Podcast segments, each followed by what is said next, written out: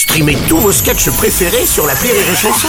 Des milliers de sketchs en streaming, sans limite, gratuitement, gratuitement sur les nombreuses radios digitales Rire et Chanson. Le Journal du Rire, Guillaume Po.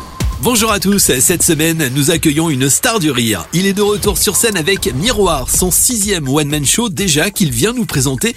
L'occasion de revenir sur cette nouvelle création mais aussi parler de lui, de sa carrière, de ses doutes. Aujourd'hui encore, Kev Adams est l'invité exceptionnel du Journal du Rire.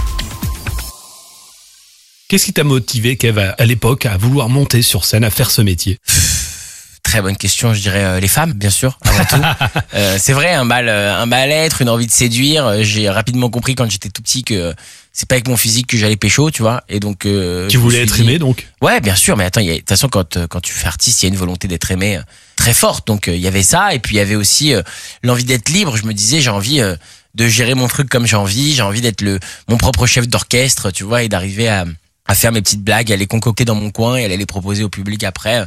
Il y avait un côté très artisanal qui m'intéressait là-dedans, surtout. T'as dit dans une récente interview que tu n'avais jamais caché, justement, c'est ce que tu racontes aujourd'hui, ta volonté de, de vouloir plaire, de vouloir séduire euh, tout le monde, finalement, sans pour autant être jamais vraiment toi-même. C'est vrai? Je Qui est j'en- le vrai Kev, alors, finalement, aujourd'hui? Euh, c'est vraiment celui que je monte dans ce spectacle parce que justement il j'allais dire il mais je vais vraiment pas du tout parler de moi à la troisième personne. En fait je parle justement de ça et de mes faiblesses.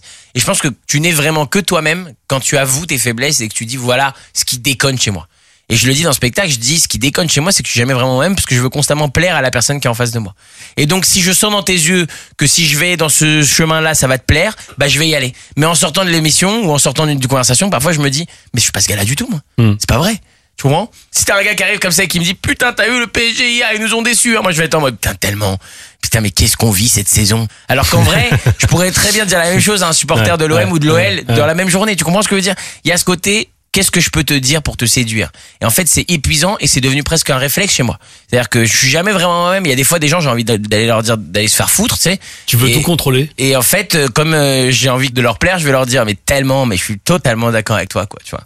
Et c'est terrible. Et donc j'en parle dans le spectacle avec évidemment plein de vannes, mais je dis que euh, je pense qu'une des raisons pour lesquelles j'arrive pas à me voir dans le miroir, c'est que je ne sais pas qui est le vrai moi, puisqu'en réalité, je suis tout le temps euh, dans une espèce de séduction malsaine, relou, quoi. Et quelle importance tu accordes à ton image aujourd'hui Beaucoup moins importante qu'à une époque. Ouais. Ouais, ouais, je suis un peu en mode, euh, je, je suis en lâcher prise un peu en ce moment. Je suis un peu en mode, euh, bon allez, on y va. De toute façon, t'es ce que t'es, quoi. Tu vois, tu vas Mm. pas réussir à te changer, gars. C'est comme ça. Mm. Donc euh, on y va.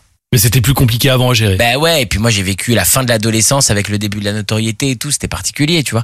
T'es scruté, t'es épié, d'un coup les gens ils veulent euh, avoir un, un morceau de toi, tu vois, et euh, toi en même temps tu sais pas vraiment qui t'es non plus, donc il y a un côté euh, particulier, quoi, tu vois, c'est c'est euh, c'est étrange de, de la notoriété c'est un truc qui est étrange, et en même temps euh, le, le, le passage à l'âge adulte c'est un truc qui est étrange, et si tu mi- mixes les deux, bah ça fait un grand truc étrange, quoi, et moi c'est un peu ce que j'ai vécu. Miroir, c'est le nouveau spectacle de Kev Adams à découvrir, je vous le rappelle, les 17, 18 et 19 avril au Dôme de Paris. Il reste 3-4 places pour aller le voir. Vous les réservez dans vos points de vente habituels. Et quant à nous, on se retrouve évidemment demain avec Kev pour la suite de cette semaine spéciale qui lui est consacrée dans le Journal du Rire.